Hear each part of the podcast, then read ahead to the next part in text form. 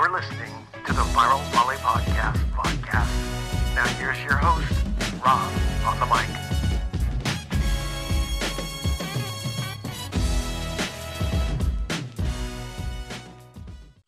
Everyone, welcome to College Volleyball Weekly. And it's sad for me to say that we have a lot of it's a last for this season, uh, and but it's not before witnessing some of the best volleyball in the nation take place. And you may recognize these same familiar faces on the screen: Dan Friend of Lewis, Jay Hosack of George Mason, and Dave Hunt. That's all we can say, at least till midnight. yeah, until midnight. when they cut off his email. I couldn't wait for that one. yep. Yep.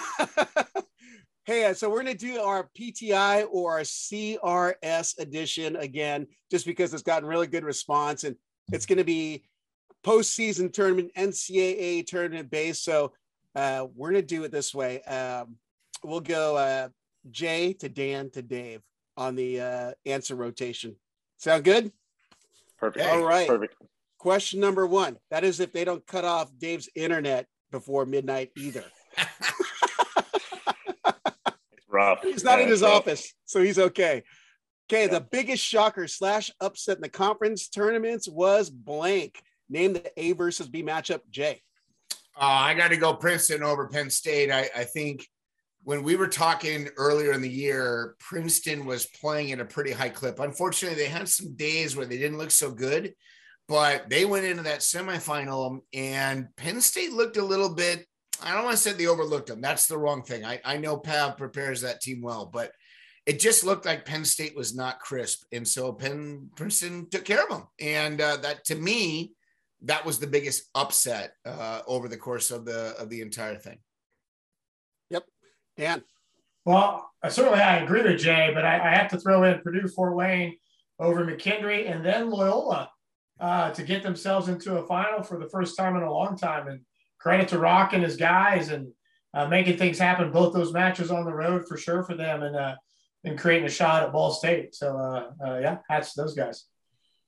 And Dave.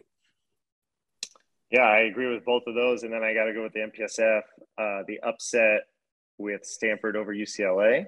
And really, I mean, it was a crazy, what was it, 20 minutes? Penn State and UCLA both got knocked out in a matter of 20 minutes. So it was, yeah, obviously I'm, I'm a little, little bit biased towards that MPSF match.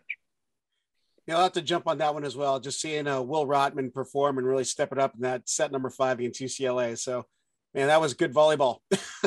Well, what's really cool is that all three of us represent three different conferences, and all three of us had a different upset that made an impact. And you know, you don't have that in most years. And so I'm, I'm pretty, I'm pretty stoked to see that there are some teams that people didn't maybe think were going to make it all the way that made a made a push, and you know, there, there's some parity going on. That's pretty fun to watch. Yeah, I- I'll have to say, you know, just uh, to mention the other conference, you know, Big West, you know, obviously Hawaii winning out in Hawaii wasn't a surprise. It's the way they did it is three sets and out and or a three one.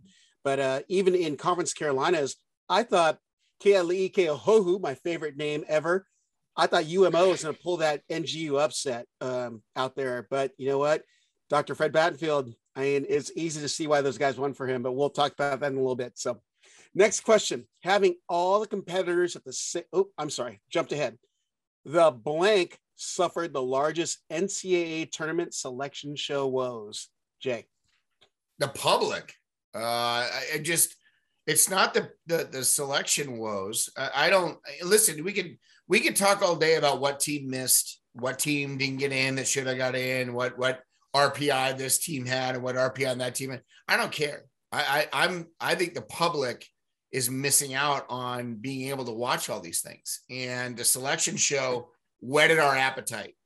It gave us some really fun matches to look forward to and unfortunately, trying to watch any of them, with the exception of the finals, was an absolute challenge. So I think the public is the one that, that missed out the most. Yep. How about you, Dan? Well, we missed out on seeing Penn State and USC at the at that stage. So I just for a tur- tournament was expanded. That's certainly uh, the first two teams that get in into that, but you can't leave anybody out that was in the tournament at the same time. And so I think, as Jay says, our fans are missing out on an expanded tournament with some really talented teams and in terms of committing. And I don't blame our selection group at all. They had a hard task and a hard job, and so Uh, I thought they did a great job of trying to figure that out. And those guys are putting together a proposal to hopefully put us in a better spot here in the next year or so. Yep. And Dave. yeah, I agree with these two guys. Um, yeah, I mean, Penn State won 18 matches in a row, right, in conference, and they ended up not making it. And I was critical of Hawaii's schedule this year. Uh, I was vocal about that, and they're the best team in the country. They won the national championship. They are the best team in the country. If they don't win against Long Beach, they probably don't make it, right? There would there would be a coin flip in essence, Penn State or them, and I think you could choose either one. Obviously, now looking back, you could say, "Oh, Hawaii would have been the right selection," but if they would have taken Penn State and left Hawaii out, you know, all the Penn State fans would would have a strong argument. So it's just it's crazy to think that that would happen. And yeah. uh, there does need to be expansion. But maybe it just starts with like one or two tweets. Like maybe that's what would would be a good start. A little social media coverage would be you know something that could push that. Yeah well uh, vinny over off the block tweeted uh, this out there it said uh, it was the hawaii winning back-to-back 12 hours after they had awarded the trophy so uh a little delay there on the men's side whereas uh, you had collegiate beach going on you're having hundreds and hundreds of posts coming out uh, from yep. both uh, uh, NCAA and all the uh, different uh, organizations that are covering the sport. So we need we need the NCAA to do better. we need them to do better. All right, we are going to go into that a little bit later, but the next question uh, is: having all the competitors at the same tournament site for the first time ever was fill in the blank. Jake, the right move. Second. Second time ever, right? We did yeah, it last second. Year. It's the second time. Yeah, yeah oh, it's but the right there are move. no fans in attendance. yeah, true. It's it's the right move, and here's why. No fans, no streaming this year. It's all right. If if we if we were doing if we were doing regional matchups, regional quarterfinals, or you know even a, first or second round that wasn't even that close to the quarterfinals, then I could understand not having it at the one location. We only have one location. So to have all these student athletes fight to get to the dance, so to speak, for our sport, it should be held at the final location. Whether or not you get to be a part of the Final Four dinner is a whole nother story. That's, you know, you have to earn that right to get to that point. And back in the day, when you made when you won your tournament, when you made it to the final four, you automatically got to go to that dinner. And it was a fun time. It's awesome to be a part of. But you don't just get to go there because you made it to the dance. And that's where we are right now is kind of a transition period. But until that part happens where we expand and we have all these regional type things or or whatever we want to do, the fact that we have all the matches at the final location gives the student athletes a great experience. It makes it easier for travel, makes it easier for scouting, makes it easier for families to travel and do all that stuff. It's the right move. And I'm glad that the NCAA is finally uh, doing all that. All right, Dan. it's a testament to UCLA and the committee to make it happen, because those are those are the guys that made it happen for these student athletes, and they actually treat it like an actual NCAA tournament game now. Where back when we were the first ones to go in 14, we didn't even exist when we walked in the building to play a first round game, you know. But they give those kids patches now, and they make them part of the tournament.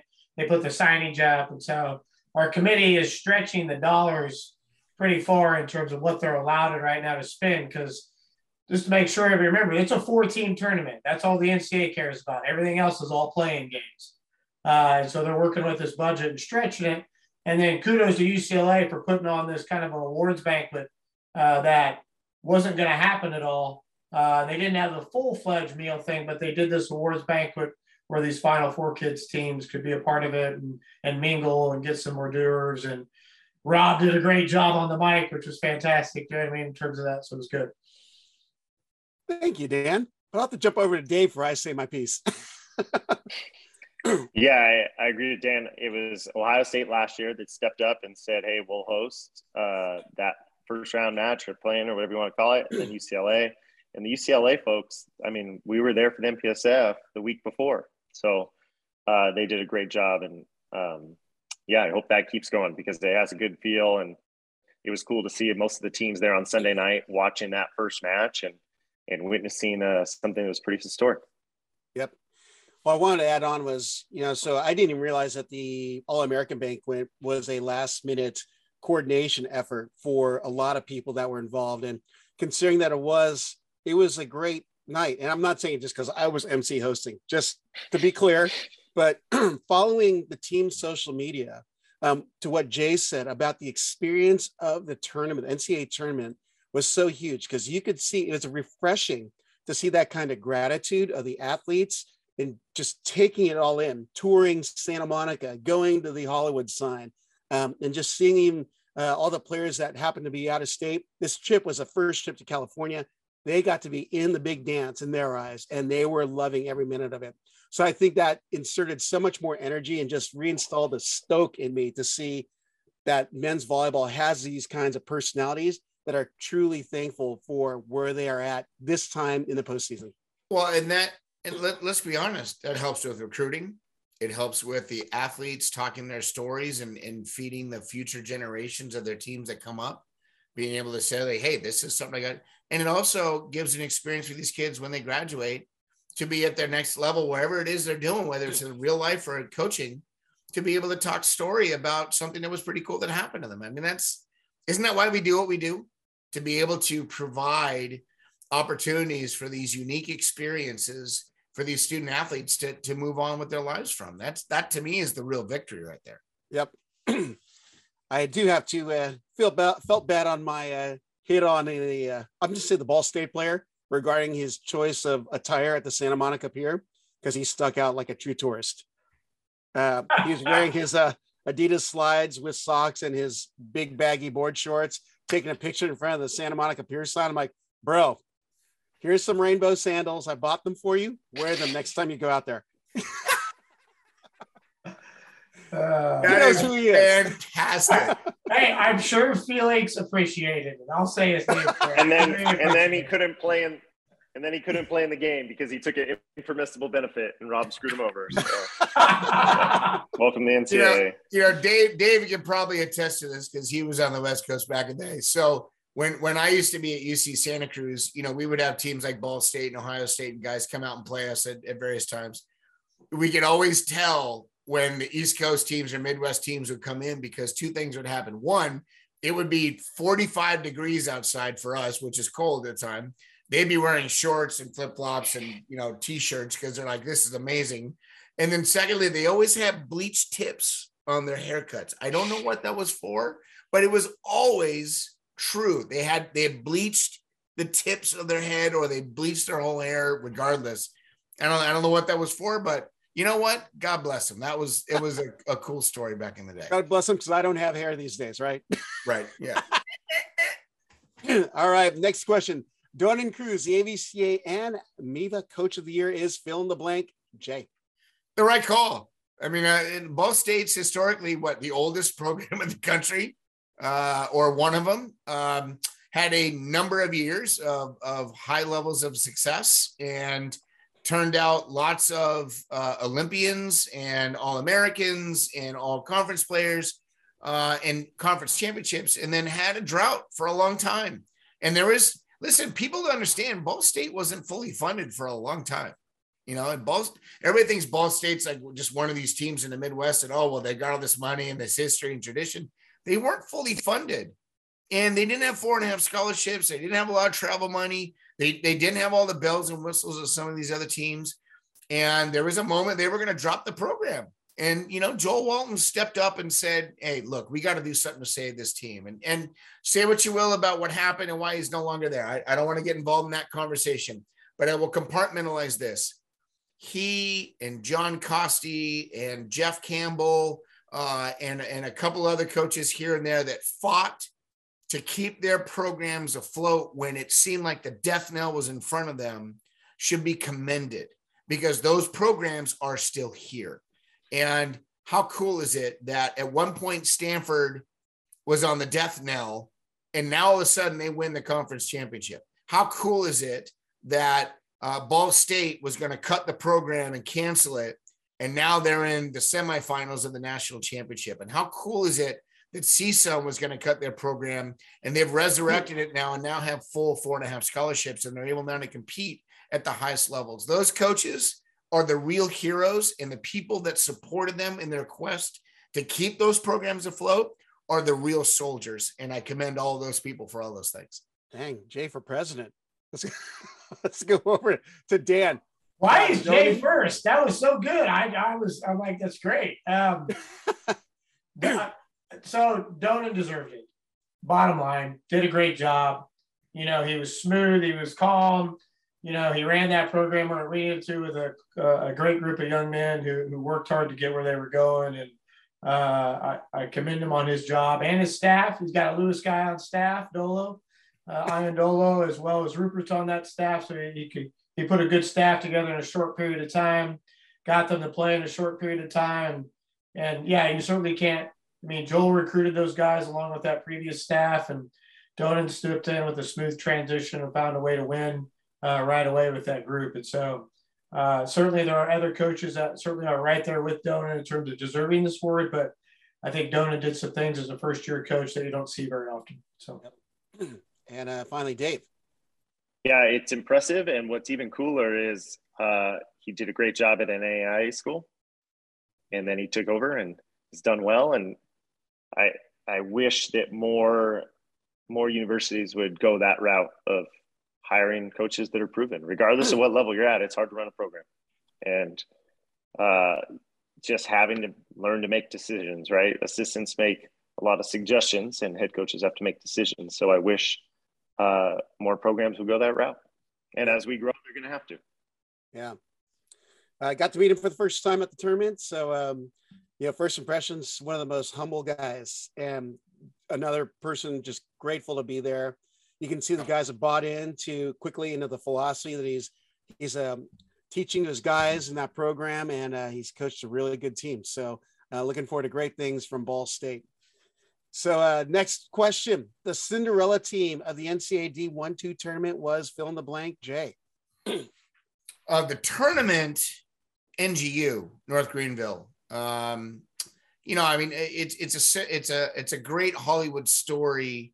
Fred Battenfield, you know, and all these people that on Volley Talk that are saying, "Oh, why is he calling himself a doctor? He's not really a doctor." Get over yourselves.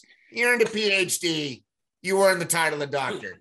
I'm just going to call him Fred Battenfield, but you you people go with your own little stories, whatever. Anyways, Fred Battenfield started that program from scratch, and in seven years, turned that program into a conference winning team and made it to the big dance. And not only made it to the big dance, first team in Conference Carolina's history to advance past the play-in game. So he's raising the bar. And if you know Fred Battenfield, you know how genuinely awesome of a human that guy is. He is just somebody who cares about people, cares about his kids, recruited people that he thought were going to be impactful players for him. How cool is that story? So, yeah, you know, listen, in, in Hollywood, he wins the whole thing, right? I mean, that's what the movie North Shore is about and Mighty Ducks mm-hmm. and all that stuff. It doesn't happen in real life. But how cool is it that you get a chance to be a part of that history that was a team that went from nothing to something and you won the first play-in game ever. Hmm. That's the starting momentum for hmm. teams in the future because you're going to see teams like North Greenville. Listen up, people. They're going to beat teams like UCLA. They're going to beat teams like Long Beach. They're going to beat teams like Hawaii someday. Not saying next year, but they're going to do it someday. Be prepared. It's going to happen. There we go. The J stick is stirring again. There we go. All right, Dan. uh, yeah, North Greenville. Uh, I think uh, it was cool to see those guys come in in the first round and uh, upset uh, Princeton. You know, that was a that was a really good game by that group of guys and uh, steadfast and kept the pressure on Princeton. And even in that long third game, you saw them find ways to create some opportunities and and you know it was really neat. and I congratulate those guys and Fred and his group and winning the tournament and then making a little bit of a run into the uh, NCAA tournament, which is pretty cool. Yep. And Dave. yeah, I appreciate Jay's comedic relief and uh, Dan's level headedness, and I agree with them both. All right, I like that one there. Well, actually, it's kind of a continuation question, but you know, I'd never had the opportunity to meet uh, Fred, but uh, the next question is Dr. Fred Battenfield of NGU is fill in the blank. Uh, Jay? Gonna enjoy a couple of cold beverages on a beach somewhere this summer, uh, and rightfully so. Yeah, I, I think he's going to continue to be a professor at the university. I think he's teaching sports management classes, which is pretty cool. But I mean, now he gets a chance to be a part of the history. Dave, Dave, is probably aware of what it will feel like for the next coach to take over because obviously, you know, Marv Dunphy, Dr. Marv Dunphy, if we will, um, you know, he stayed on as a, as a, as a coach emeritus and has been part of the university and, and is, and is maybe not there every single day, but Dave sees him quite often. So Fred Battenfield's going to be the exact same, I would assume. He's he's not going to just drop the program and never walk into the gym again. He's probably going to go in. He's probably going to tell some stories. He's probably going to talk some folklore. He's probably going to pull a kid or two aside here and they and say, "Hey, you know, you got some potential. I, I saw a lot of you. What I saw in a kid that I coached in the, you know, the big dance in 2022. Whatever the case is. I mean, the, the guy's earned it. So super stoked. All right, Dan. Uh, Dr. Fred Battenfield of engineers is a doctor. Just to clarify that he got his doctorate degree, so I want to make sure everybody understands that. Do You know what I mean? So, uh, no, I, I think uh, he's a class act. It was a good, good feel good story for this year. So uh, uh, it was fun to read about him and some of the stuff they did with uh, stories about his career and the things that he was doing and his commitment to the program. And so, uh, you know, I certainly probably will. I think we'll hear about him even a little bit more down the road. But yeah, congratulations yep. again, uh, Tim. How about you, Dave? yeah, I'd say a, a, trailblazer for his university. You know, I, would be interested to know how many times that university has gone on and had the success or gotten as far as as he did this year. So I think that's cool, and I hopefully the university looks back and says, "Hey, that was the turning point where we were able to sustain some some real good success." Yep.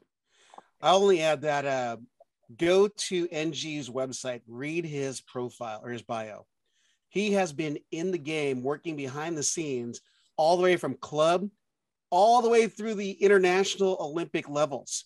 And i would have never known it. I had no idea that he was a huge piece of the atlanta olympics beach volleyball games. Um, for you know it's it's amazing seeing his resume of what he's been a part of all behind the scenes.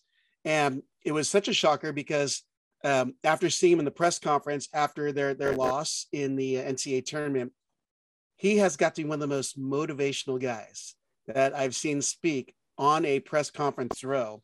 Nothing but positive energy, um, so encouraging. I mean, he is such a huge asset to that to volleyball. Period.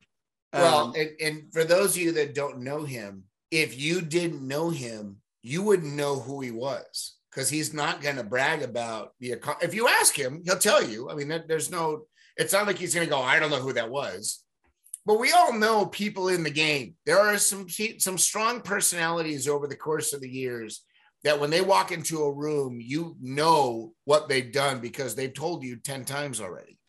he's not like that. He's he's not like that. And that's the beauty of him is that it's it's it's so unassuming and he's he's just he's just one of those people that you, you, you just feel better after you've talked to him because he's just a great human being. Yep. All right. So definitely want to get that out there just because it's such an amazing individual that, you know, just, uh, you know, so impressive for, for a first meet. So uh, next question, Ball State put on a blank performance at the NCAA tournament. Jay. uh, I, I, that's a really tough question. You caught me off guard there. I, will be honest with you. I mean, they went five. They they came back. They almost pulled the reverse sweep. I I I was I was I wish they had another match prior against a team that was quality that they would have won so that people would understand if you haven't been paying attention to Ball State all year, they're really that good. I wish the match was maybe back and forth, one game, one game, one game, one game, and then it was.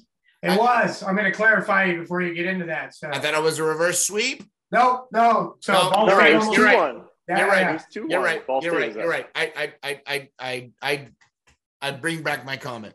But if they would have seen another match, regardless of that whole thing, if yeah. they would have seen another match, regardless, they would have seen how good Ball State really is. I mean, their defense is really solid. Their, their players are literally at all. It's almost like they're standing still because they're just reading so quickly and reacting to what's coming at them, as opposed to a lot of teams. It seems like there's just a lot of excess movement going on they're really solid at that game. And Isaacson, I, I I hope that guy's signing a contract soon. I haven't seen anything yet, but that kid's really good. And he wasn't that good when he first got there. I mean, he was he was a decent setter, but he has he has really blossomed into this top level setter at Division One that deserves a shot to go make some money overseas for sure, and maybe on the national team for that matter. Yep. How about you, Dan? Uh, I thought Ball State put on a, a really solid show. I sat there sideline watching the whole game, and they win game one. They end up losing game one in extra points. Uh, they started off a little slow in game one, uh, but then you know Caleb was a little bit tight. Uh, but they uh, they settled in and almost took game one. And if they do, you're not seeing Hawaii win a national championship because uh, they go into that next game and they win that next game with a pretty good lead uh, in terms of that. Then go on to win game three, and they're going into game four, and Hawaii's down two one, and you're looking at Ball State going, "Hey, they could be making the final right now." And uh, uh, Hawaii found the groove, and then I get you got into that fifth game, and uh, Hawaii put a ton of serving pressure on them and really responded on their side and uh, kind of capitalized in that fifth game. So I was certainly impressed with Ball State, and I'll reiterate the defensive piece. They played some pretty darn good defense, uh, but they blocked they blocked 18 balls or 19 balls, if I remember correctly, on that match, and really put up a wall on those guys. And you know, Quinn was certainly that steadfast guy that was solid all the way through the match for those guys. And so, but uh, you know, um, Veli served a couple aces, I remember, and uh, put some pressure on them in Game Five. But uh, and just so you know, on Quinn, I'm pretty sure he's already signed a contract and an agent, and he is in the USA Gym, I think, this summer. So all things that are going to happen for him and uh, he's a solid kid and uh, certainly as a, a talent wise, it does some really good things. Good for him. Good for him. All right, Dave.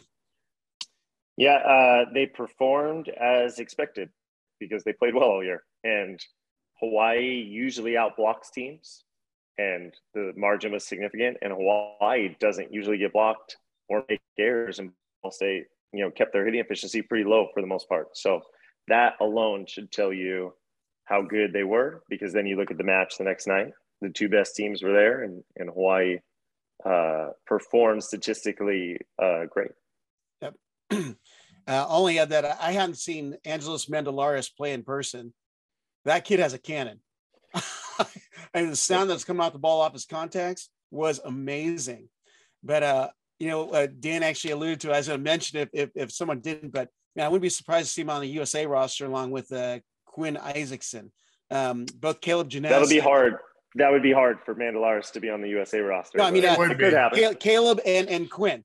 All Mandalaris will be on the Greek roster. So, okay. Believe me, Caleb, will, Caleb will make some USA stuff. He's he's pigeoned to be on some stuff this summer as well, uh, which he should be. So, and he's yeah, believe me, there are, there are a lot of coaches around the country that that got contacted by Mandalaris that are upset that they couldn't figure out a way to get that kid on their roster. Trust me, he looked, he looked around, and Ball State was able to do it. Yeah, he was definitely a, a great talent to see because I'd heard about him all through his Conference Carolina days, Barton, and then uh, hearing his name show up at Ball State, and then seeing him actually play. I mean, Dan, you've seen him a bunch of times, obviously in your conference, but man, he is definitely a, a talented athlete. So uh, good score for Ball State. Obviously, uh, reaped the benefits of it this year. So, uh, next question, another NCAA semi match question. UCLA could have advanced to the championship match if they, and I put in parentheses, made what adjustments versus Long Beach State in their semi. Because again, they were up 2 0, and then it came back to the verse sweep. And then, uh, Jay, go for it they would have pulled a Nancy Kerrigan and taken her out by taking Nikolov out by the knees. that, that kid, that kid was ridiculous. There were some swings in the fifth game alone. I, I could have sworn I saw him go backwards towards the service line to hit a ball that direction, and it had pace. He found spaces and holes and angles and you just you don't see from kids in America as a freshman. Kids a freshman making those kinds of swings. Like I I stood up in my room. I was alone. My wife went to sleep. I'm watching a match and I'm standing up going, "You got to be kidding me, kid. That's ridiculous." That kid's going to make a lot of money in about 48 weeks. You're hoping a little sooner. Ho- hopefully a little sooner. That kid was ridiculous with those swings. Yeah, you, you got to take out Nicola. That that was that was the reason why UCLA couldn't figure it out. And UCLA played masterfully uh, until Nicola flipped the switch. Yep. How about Dan? Go for it. Less errors. Just make less errors and give yourself an opportunity. I don't know the exact count as they got in the game three, four, and five, but you know, just make a few less errors so you are playing some some cleaner volleyball. And I think they might have opened the door, but they opened the door for Nikolov to kill the ball from anywhere and everywhere at some points. And uh, that that would be mine. Yep. How about you, Dave? yeah, I I think framing that question uh, sort of takes away credit from Long Beach State. So I would say it was more so the adjustments that Long Beach State made. They started to play better. They started to serve the ball real well, and um, so I don't want to take anything away from Long Beach State. So I'm going to say Long Beach State just you know stepped up versus UCLA, sort of choked it away, or you know didn't adjust or whatever. Right.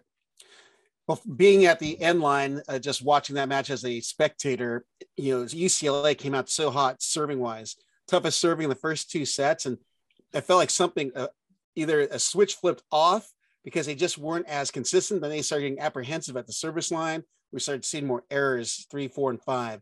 So, um, but then again, Nikolov kind of took over as well. So, I mean, the kid's amazing. You know, I saw him a bunch of times here at Irvine watching all the Big West tournament and now through here, and he's just unstoppable. And then going to the uh, All American banquet, he has a brother, a younger brother. That's right around the same height. Not as much meat on his bones yet, but you know how many people are going to be probably watching him too. So if he plays volleyball, what? Which, but the next question is a good transition. Alex Nikolov of Long Beach State played like a fill in the blank in the NCAA tournament. Jay. Well, he played like a true All American and a true, you know, Player of the Year. I mean, that, that's when you when you look at historically the top teams that have won national championships hmm. in the last umpteen years, there's always one superstar. There are a lot of really good role players that step up at the right moments. Great teams have usually three players that they can rotate around, you know, a couple of pins in a middle or a setter or a libero, whatever you want to do but when you have that kind of a lineup, I mean, he's he's the shining star. I mean, you've got Mason Briggs, arguably the best libero in the country. You've got Godbold, who was arguably the best recruit in the country in his position. I mean, he beat out Clifton Lawrence. Clifton Lawrence went home packing because he knew that Godbold was going to play. That, that, kid's pretty good, you know. And, and in two of the matches against the Hawaii early in the year, he hit over 300. Kid's not bad. He's not chopped liver you know, and you mm-hmm. got uh you got a couple of the players here and there on Long Beach that are bringing, but Nikolov's the show. And when you when you play, when it's easy to fly under the radar when nobody knows who you are, you know, but when he's Nikolov and everybody knows who that guy is, they're keying in on that guy, and he still plays at that level. Yeah, that's yep. that's how you that's how you shine. Yep. How about you, Dan? Thoughts on Alex?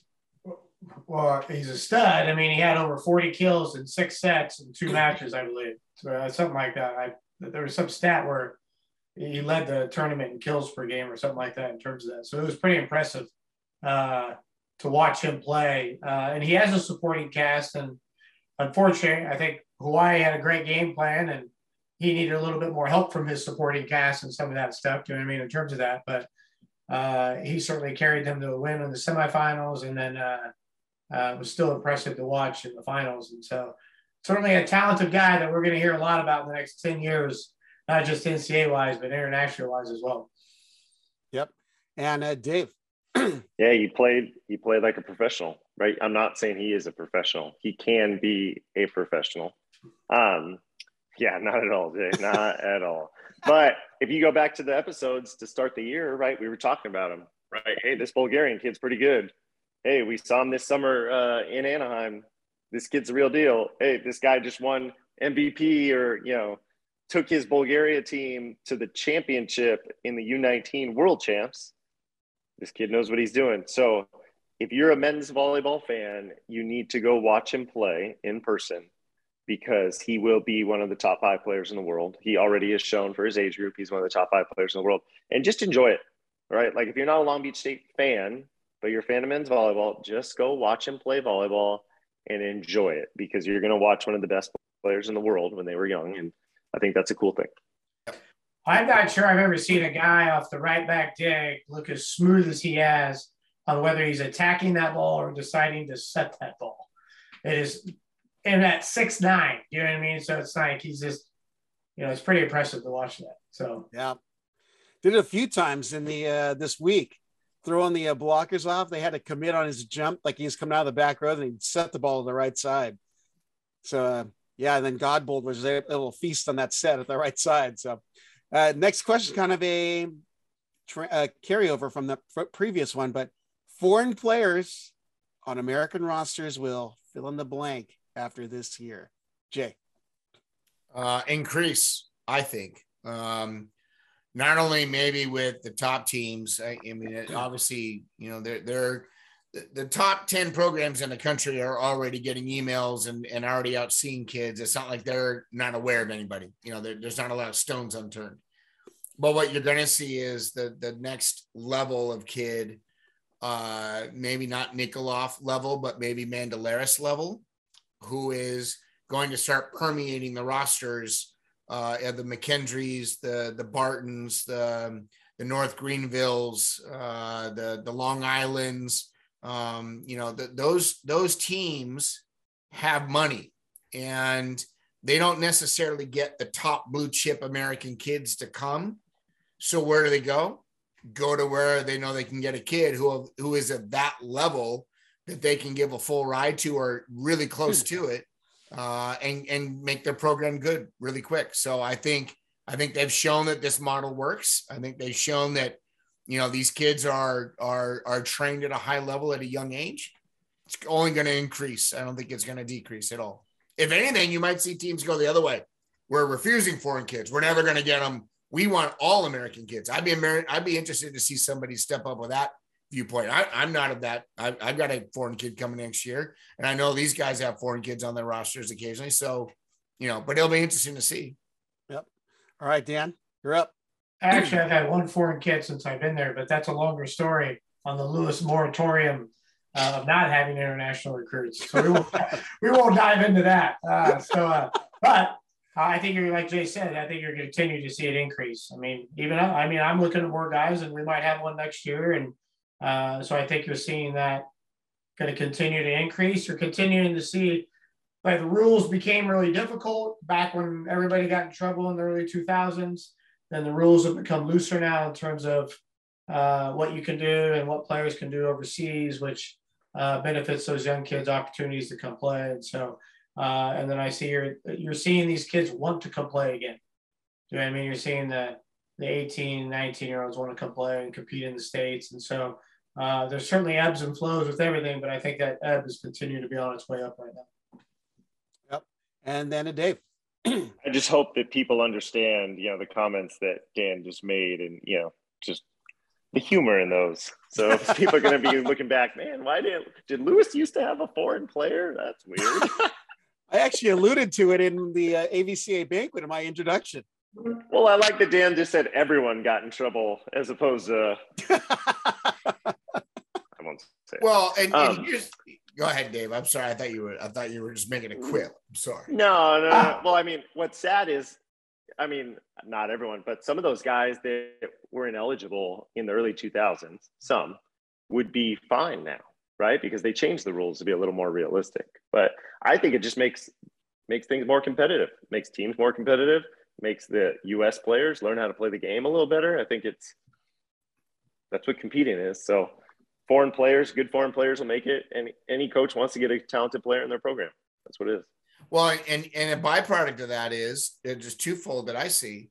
These young kids, the 12, 13, 14 year old kids that are watching collegiate volleyball are now seeing foreign kids do things that they've never seen American kids do on a consistent basis, which is exactly what Nikolov and all those guys were doing back in Europe when they're watching their pro teams play when they were 12, 13, 14 years old, right? So now there's that level up. But the other level up is that the the the second tier, third tier, top division two, top division three teams are now going to see recruits that would normally be going to Pepperdine and USC and Lewis and all these big time schools. Now all of a sudden realize, shoot, I'm going to be number five or six on the depth chart now. Now all of a sudden they drop down to a Daemen, to a AIC, to a you know Sacred Heart, whatever the case is. That program is now going to level up, and so it's just it's just going to make the boats when the tide rises, all the boats rise. Oh, look at that analogy there, or that metaphor. Sorry, metaphor. That's deep. All right, next question. The blank conference is the best volleyball conference in the nation, Jay. Listen, I'm not saying it because Charlie Wade said it. I'm just saying it now because it's true for the last, you know, couple years. Big West is the is the conference, and, and you know it, it's it's fluctuated over the years uh, obviously the West Coast has been, you know, reaping the, the, the the fruits of their labor all those years in the 80s and 90s, and and had a lot of banner, you know, years. You know, Penn State obviously was the first non-West Coast team in '94 to win it, which started the trend. Right, all of a sudden it was like, well, not trend, but they they showed that it could be done, and then all of a sudden 2008 came, and then once 2008 came, all of a sudden for the next 12 years or so you saw teams like loyola you saw teams like uh, ohio state uh, you know teams that were non-west coast that were putting together runs that were really significant. And yeah you know it's gonna the, the pendulum's gonna go back and forth and you're gonna find you know every once in a while a, a coach gets a great recruiting class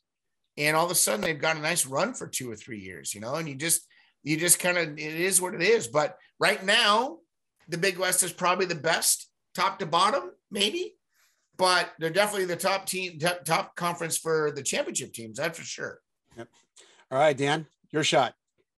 Well, Rock would tell you the MIVA is the best conference. But I'm going to tell you that I agree with Jay, and it's the Big West. You know what I mean? In terms of that, so uh, you can't be one and two uh, and not be the best conference right now in terms of uh, the, the what they're doing right now. Do you know what I mean? And so, but yeah, I, I like where volleyball's headed. Like, I think you got certainly, uh, you know, teams are carrying a, a heavier load in terms of the competition. We're seeing better competition across the board, and so teams like NJIT and Princeton and you know Mason, like all these teams are four, five, six teams deep in terms of what they're competing on their conferences, and which was so much better than it was ten years ago uh, in terms of where we are at. And so it just, it's great for volleyball. It's great for the growth and you influx the foreign kids and the American kids continue to get better. And so, and we continue to add programs. And so the, the Big West for sure. All right, Dave.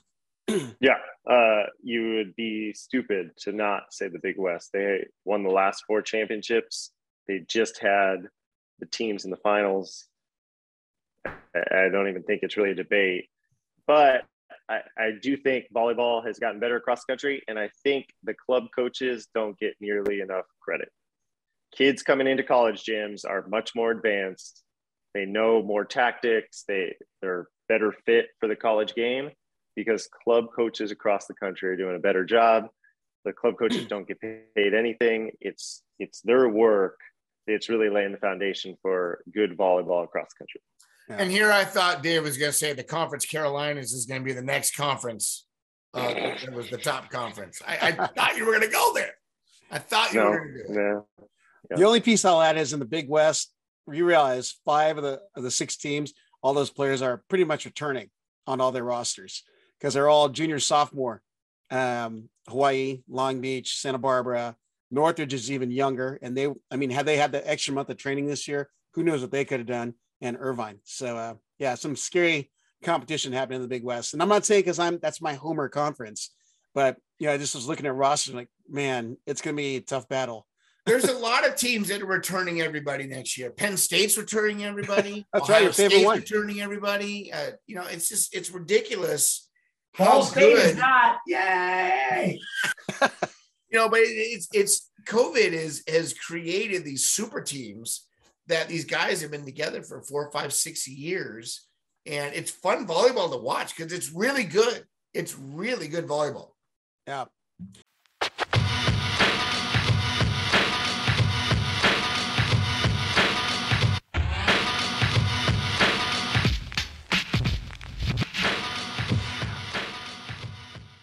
Well, here's the uh, the question of questions.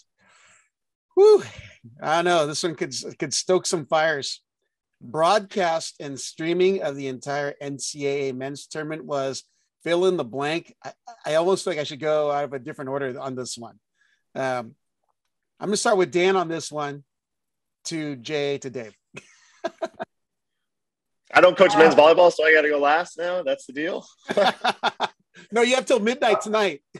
Oh yeah, before, yeah, yeah. My so, so as your sentence states, uh, I'm going to go for the word forgotten, just so you know. You know what I mean? But I don't want to discredit the people like um, off the block and Vinny and the people that are are trying to do as much as they can for us, even though we need a whole lot more that's not being done uh, by the NCA. Like you got to give the credit to Rob. You're there. You're working. I mean, you know, Paul and Barnett are both there watching from the sidelines, and I think they would have worked if somebody mm-hmm. actually said, "Hey, get on the air and go." And so it's like you got people that want to be involved and want to do it, but we're not getting it done. And so there's a failure along the lines of the NCA and ESPN and, you know, and, and how do we get this going the right direction in terms of that? And so, and everybody's tweeting and trying to do their job. And that's the best we can do. And that's how we have to push it. You can sit there and moan and complain, but I think the people that can are trying to do as much as they can, and they're and they're tweeting and they're hitting stuff and they're trying to get information out there and they're trying to make it a visible product and it's a real fine line though between complaining about it and actually doing something about it. Uh, and so I get some of the complaints and they're warranted, but get off your butt and then change it and make a move and do something. Uh, and so and there's some people that are doing that, and there's some more people with louder voices that can continue to do that and hopefully make kind of move that needle in terms of the the the stuff that we need for it. Yep. And over to Jay. it's an epic fail it's an epic fail. We are the fastest growing sport in the country at the high school level and college levels. And we had court 15 on the women's beach volleyball championships being shown when we could have shown the games that were being played throughout the week, trying to get access to conference championships, trying to get access to the NCAAs, you know, kudos to somebody somewhere for figuring it out a little bit, but it was it was absolutely maniacal trying to get on and watch four great teams in national semifinals. This used to be played on ESPN2. Uh, why is it not being played on ESPN2 anymore? Because we want to watch axe throwing or we want to watch cornhole?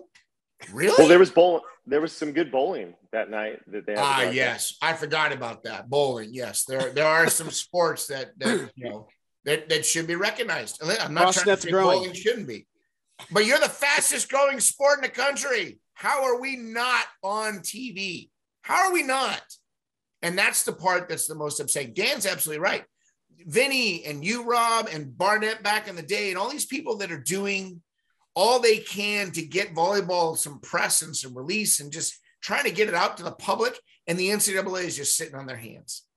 And it's sad because we used to have voices that stood up to those kinds of things and spoke truth to power. And we don't have those right now because we're all concerned about our jobs. We're listen, I would I would hammer at the NCAA as much as I possibly can if I knew that my AD wasn't going to be calling me up the next day going, hey, we got to have a conversation right? We, we got to be careful about things like that because it happens. But mm-hmm. that's the part that sucks because we're missing while the iron is hot, we're not striking it. We're not taking advantage of this opportunity. And it's it's sad because there was some great volleyball played last week. And and only a fraction of the people that wanted to watch it got a chance to watch it live. Yep. Dave. Yeah, I think it shows you what the NCAA thinks about men's volleyball. That's I mean, just look at the comparison beach volleyball I mean, it seemed like they were putting out a tweet or something on Instagram every five minutes.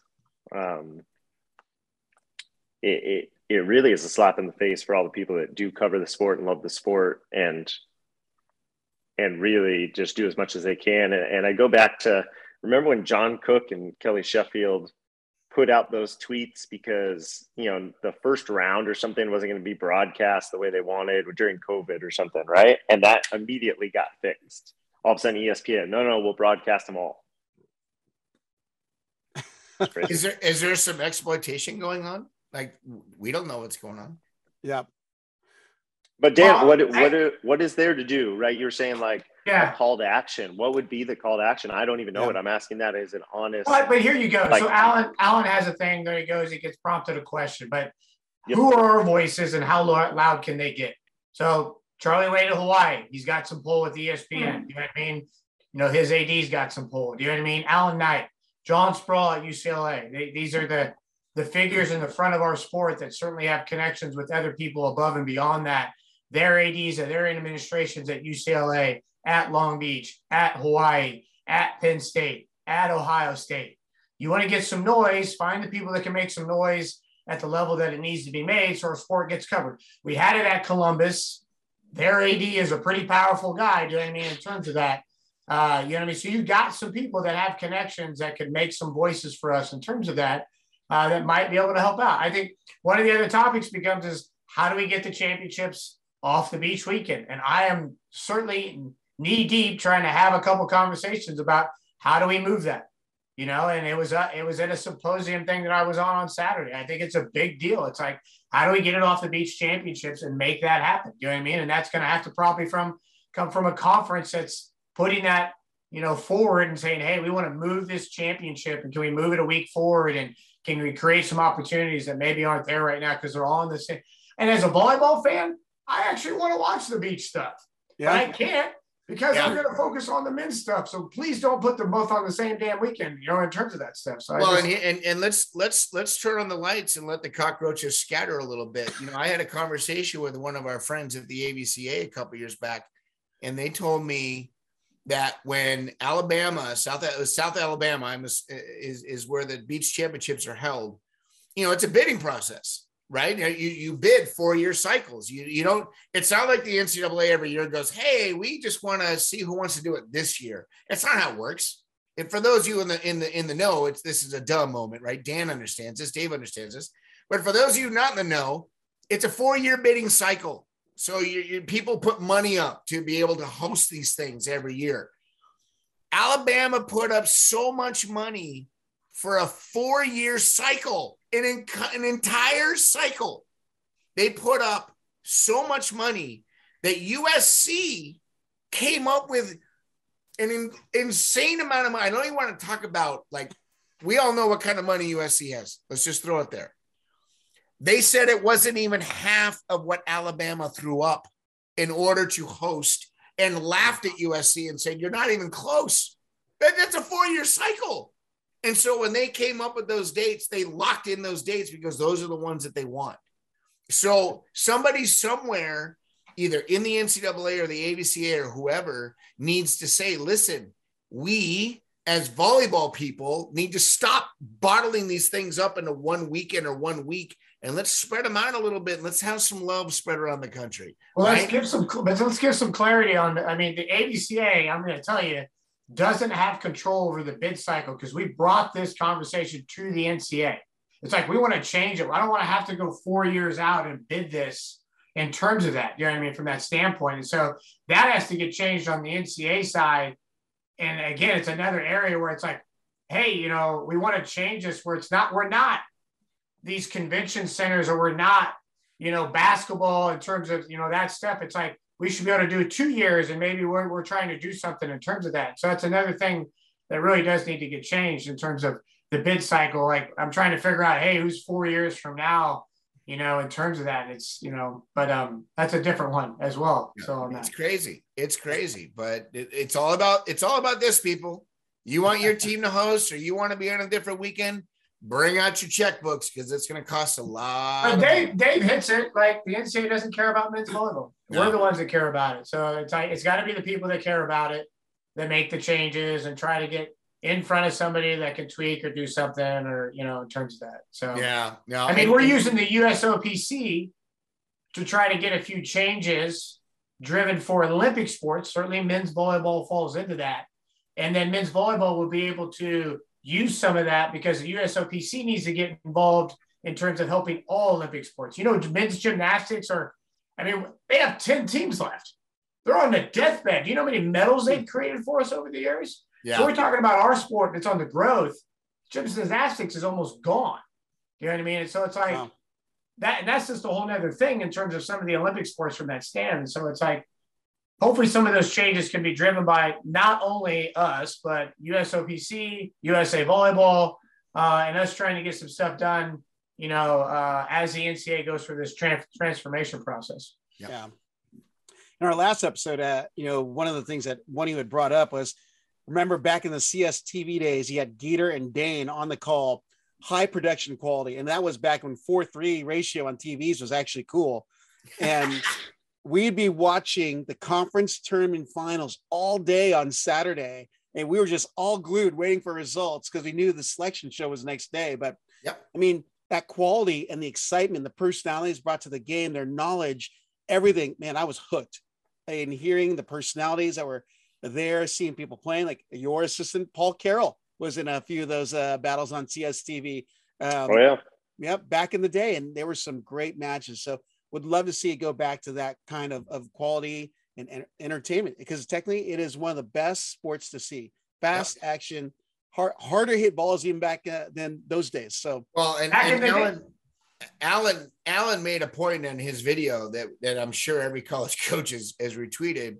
When you get people that have not watched men's volleyball, you get them to come to a match they come back repeatedly because they have never understood what volley they they all think volleyball is a backyard picnic sport. You know, it's like, oh, you know, we hit, we bump the ball, we hit the ball, it's fun. No, it's a powerful, fun game to watch. And people that are not aware of it come and all of a sudden, like, this is the most amazing thing I've ever seen. I, I can't even tell you how many people have come that I've had come this year alone that have said, I, I, I'm coming back to every game. It's just the way that it is. And we're not even one of the best teams in the country. Imagine if you got to see Long Beach or Hawaii or any of these other great teams. Yep. Well, seeing that growth, especially Long Beach State from the uh, early 2000s until now, crowd wise, you know, you were maybe getting consistently 400, 500.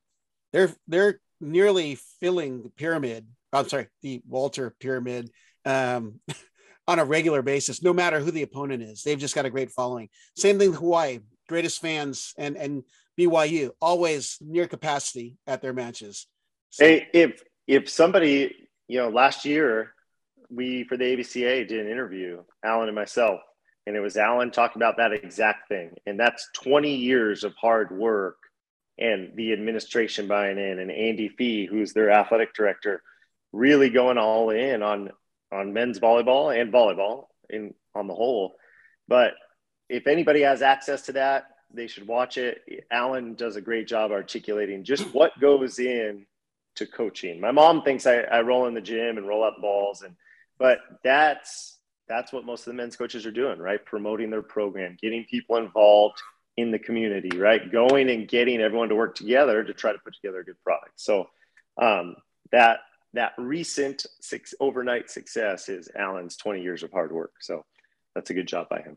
I, I could totally see Dave's mom coming in going, Dave, you roll out the, the balls and it's so cute that it does. Why is my mom foreign? I, I don't have an accent. Listen, I, I wow. have a foreign accent for everything. It's just how it works. But that's that's what I oh. picture. She comes in, she gives your te- cheeks a little twist, and she, goes, hey, oh. Ah, she gives me a kiss Italian. on the cheek. Yeah, she, yeah, she is Italian, so that was like semi-accurate. But she kisses my cheek it wasn't even that far off. And then she asked oh. why we missed so many serves. You guys missed a lot of serves tonight. So, thanks, mom.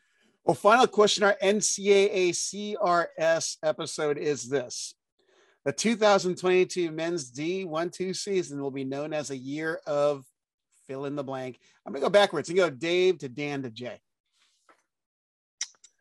Yeah, thanks. Um, I think you saw some high level uh, pin attackers this year. So I don't know if you're ever going to see that again. We're talking about Nikolov, but Spiros in the final, his numbers were ridiculous, yeah. right? And you know he's a great player.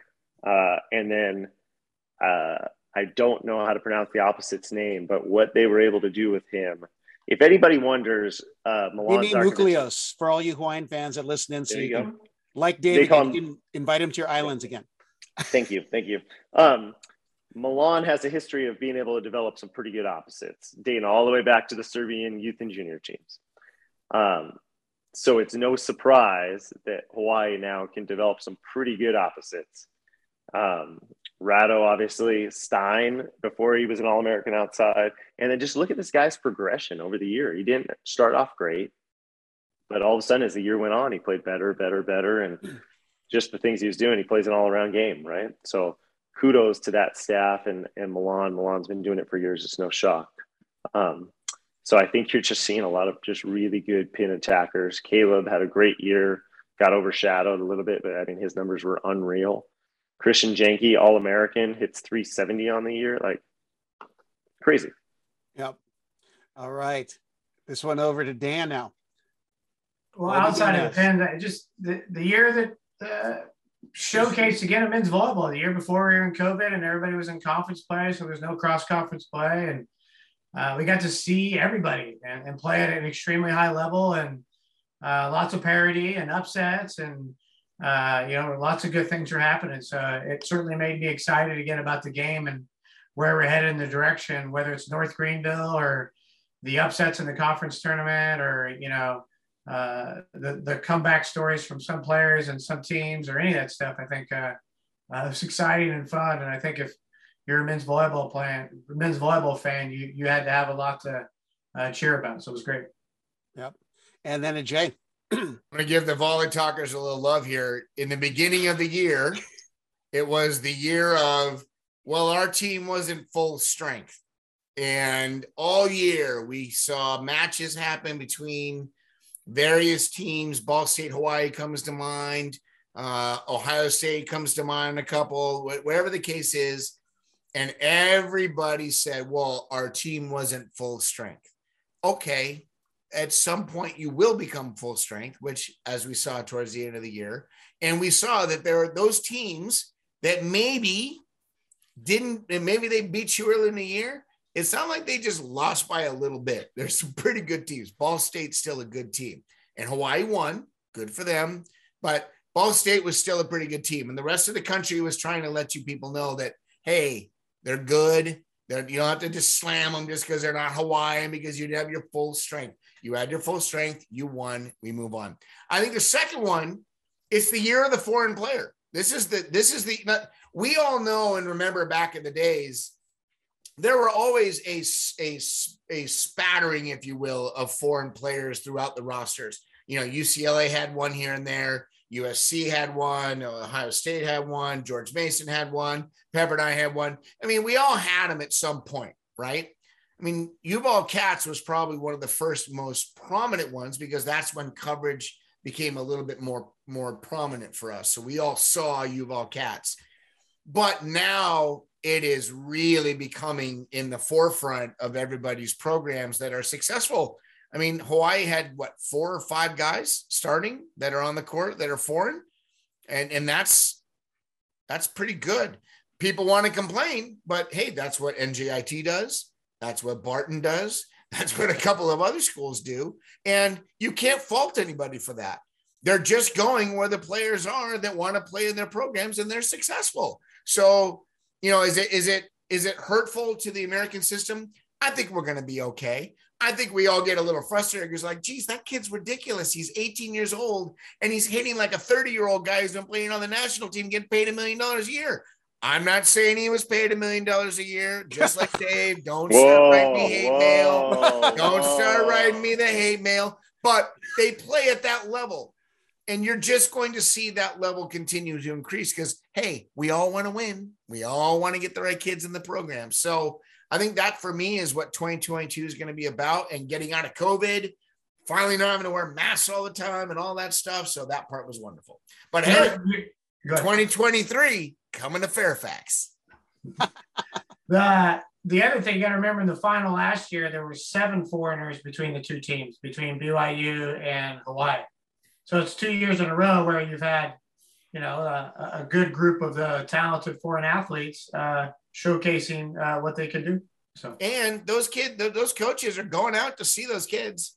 It's not like those kids are just showing up on campus in the fall going, "Hey, I'm here," and you're like, "Well, that's a that's a random happenstance." Those administrations are spending money for those coaches to go out and see those kids. That's pretty cool.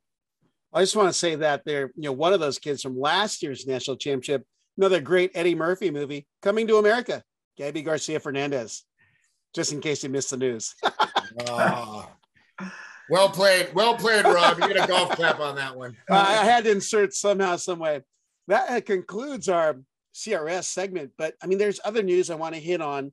Um, I know we're going super long, but I mean, so much happened in the last two weeks that um, we were expecting to see, but I wanted to get them out there nonetheless. So we're seeing some assistant coaches leaving the men's side, jumping to the women's side. Uh, that's Spencer McLaughlin of UCLA going over to Indiana.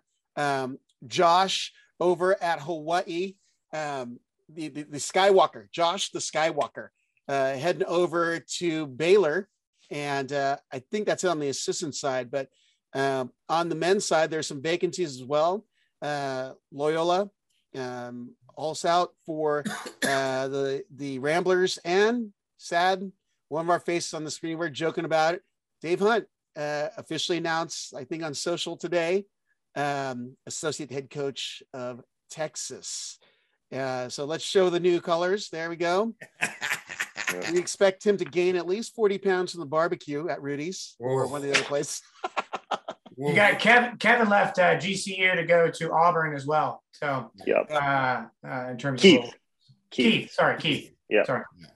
So uh, with that, you know, we're we're losing out some great talent that's been in the men's side, and you know, we uh, wish the best to everyone. Uh, we know that that you know right now you're looking for your family, so we get it. But um, what are your thoughts on guys going over like the top coaches on the men's side being, I guess, uh, tantalized by the women's side? It's hard to say no to, given that the money is so different. But um, is it a different game? I guess is the other question I want to ask because you know seeing USA men's and women's, there definitely is a difference in coaching strategies for both. That's uh, to me, it's very obvious. But in the college game, I'm not sure. So uh, have a stab at it. You guys are the coaches. You see the, the NT players. Uh, well, let's talk about so the game itself. That all those programs that those coaches went to are all, all trying to mirror the men's game. You know, they, they want to they want to play the men's game, and so it's no surprise to me that they're trying to grab men's coaches from high profile programs uh, to be in their system. We get we've gotten some Power Five coaches that have been in our gyms and watched things, and I've had several conversations with Kelly Sheffield uh, from Wisconsin. So that that's no surprise. I think those coaches are recognizing the level that they want to play to win and compete at a high level. And they're recognizing talented coaches that are within those systems and also recognizing that they're not being paid for their talents because the men's game doesn't have the money. And so they go out and say, hey, we'll pay you because we recognize what you can bring to the table for us. And how do you pass that up? And it's uh, the unfortunate part of our game where we're not in a position where you're going to see a total influx in those salaries and pays for.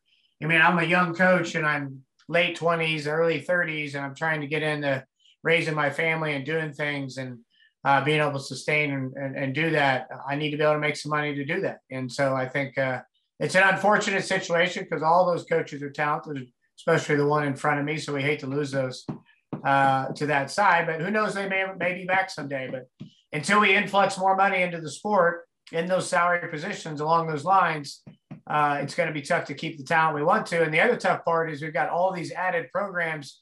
So you know you're going to have a uh, not enough coaches to fill. It's it's a good problem to have. And 40 years ago or 30 years ago, the women went through it where they didn't have enough qualified coaches to coach their programs. And so, but there was some that Dave alluded to where administrations are going to have to give coaches from NAI or D3 and give those coaches shots at some of these places because that's what they're going to need to do to grow the game. So. I, I'll piggyback, and I know Dave's gonna gonna have a pretty insightful thing here, but there's a couple there's a couple there's a couple of points I want to make. One is until recently, the women's game was very much the women's game. You know, the, the front middle with the setter would always run the slide, and they put a DS in the right back, and everybody was playing defense in the back row. There wasn't any BIC being run. It just was what it was. Um, and what you're seeing, what, what the first change that I remember seeing, and Dave probably remembers this too, when Destinee Hooker got onto the national team, all of a sudden D balls were starting to be run. And that was the turning point in my eyes of seeing a high level program start to run an offense that was very much like a, a men's program, whether national hmm. team or collegiate, didn't matter. Over time, you started to see, and I and I've done a few AVCA conventions and had some seminars in this and on how to run the BIC and this and that. But Dan Dan says he's had coaches in his gym. I've had coaches in my gym, and they all want to know how do you run it? What do you do? What's the tempo? What's what's it look like? And over years now, we're starting to see, especially in the last five, six, seven years, especially, we're starting to see BICs being run. We're starting to see D balls be run more often. Uh, it's not prevalent yet. It's not the norm, especially at the at the lower levels, but at the higher levels, it's starting to change. And so I think that's I think you know coaches that are immersed in it every time. Well, why don't you want that coach in your gym to be able to teach it to you and know, and know what to look for? I think the other thing is, and Dan hit on the head, when you're a young coach and maybe you have a wife and maybe you got a young kid, men's volleyball ain't going to pay the bills. I mean, I, I, I am very fortunate. There is no secret. I am, my wife is the breadwinner and I am allowed to be the best trophy husband I can be in my community. And I am super happy with that. I, it doesn't mean I make chicken feed, but she definitely makes the amount of money that allows me to not have to worry about having to keep bouncing up to the highest level program I can in order to make money.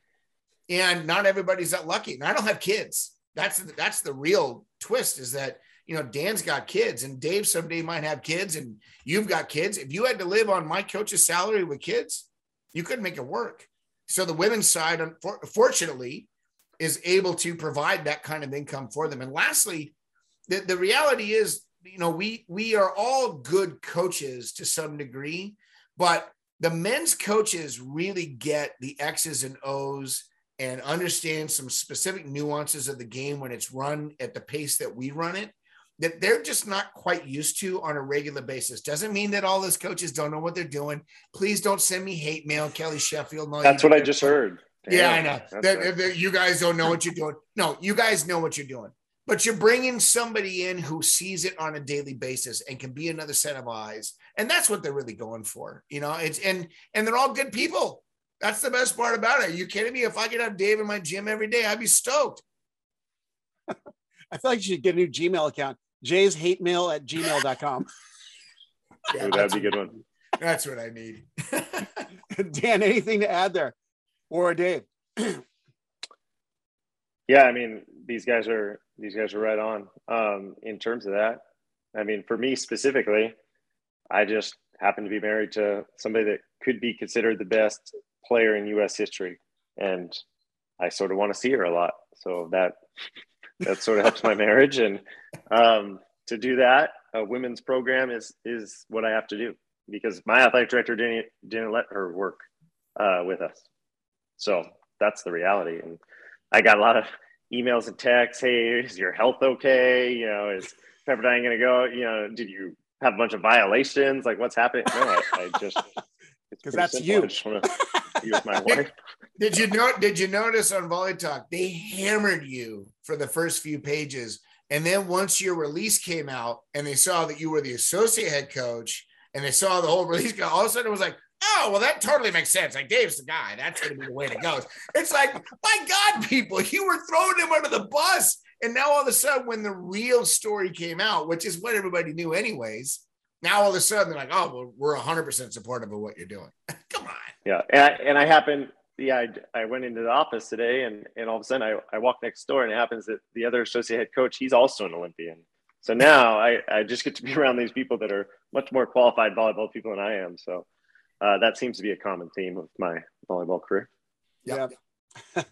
Well, with that, you know, I want to congratulate you, Dave, on your your uh, move, and you'll be missed. I mean, and I'll, I'll speak on your behalf because I mean, I met you in the men's game. You moved to the women's national team, then back to the men's side. You are a hardcore supporter of all volleyball. So when people are saying, "Oh, he's selling out of the men's game," no, you've put your work in on both sides, and I've seen it, and I've seen all those programs prosper. So you do excellent work, and I'm excited to see what you do at Texas um, as Jordan's eye candy now at her hand and and beck and call. So that's going to be fun. Thank you.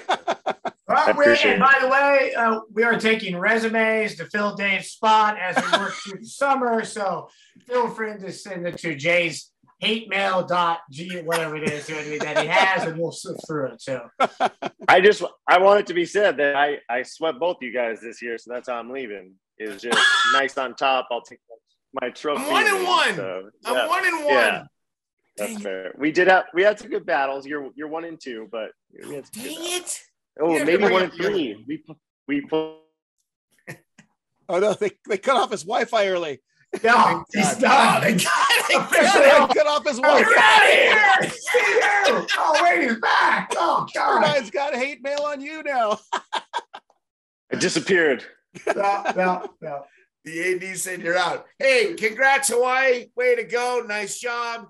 Fairfax 2023. George Mason. We're ready to host the country out there. It's going to be an awesome time.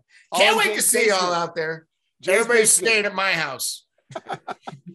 Hey, uh, um, with that, I wanted to thank all of you guys for another year of commitment to the uh, College Volleyball Weekly and Volleyball podcast. And gosh, working with you guys has made it so fun and just makes me treasure the game even more because it's even more than the play, it's the relationships we build through volleyball. Because we know it's a very unique community that's very tight. And yeah, we may we may talk some hate and some jest at each other, but in the end, we all have a good time and uh, we just love this game. So uh, Dan Friend of Lewis, Jay Hosack of George Mason, and I'm gonna call Dave Hunt of Pepperdine still because it's not midnight. But I'm looking. Yeah, for- wait till midnight when they shut off my email. Get used to this, Dave. Oh, all right, yeah, let's do it. Oh. Hook 'em horns. Does that mean sick? No, no. And this is the banana on, slugs yeah. with the movie Hey. eyes, just so you know. Like you hook 'em horns, banana slugs. There's my Hey. UC Santa Cruz reference. you guys, uh, I can't thank you enough for your uh, time this year, and we, we may have one more episode. We'll see if there's something that comes up here, but uh, definitely, I am beyond grateful for your guys' service and your commitment to the game. And I enjoy seeing you when I can. Would love to have seen you out here for the uh, NCAA's, Jay. Um, but you know, next year, you know, it's uh, of course right by you, Fairfax, Virginia. Guys, uh, thank you again. Enjoy the rest of your day, and uh, we'll stay in touch. Hey y'all, thanks for listening to today's episode of the Viral Volley Podcast podcast. Be sure to follow Rob at Rob on the Mic on Instagram, Twitter, and Facebook, or at robonthemic.com. Check you next time.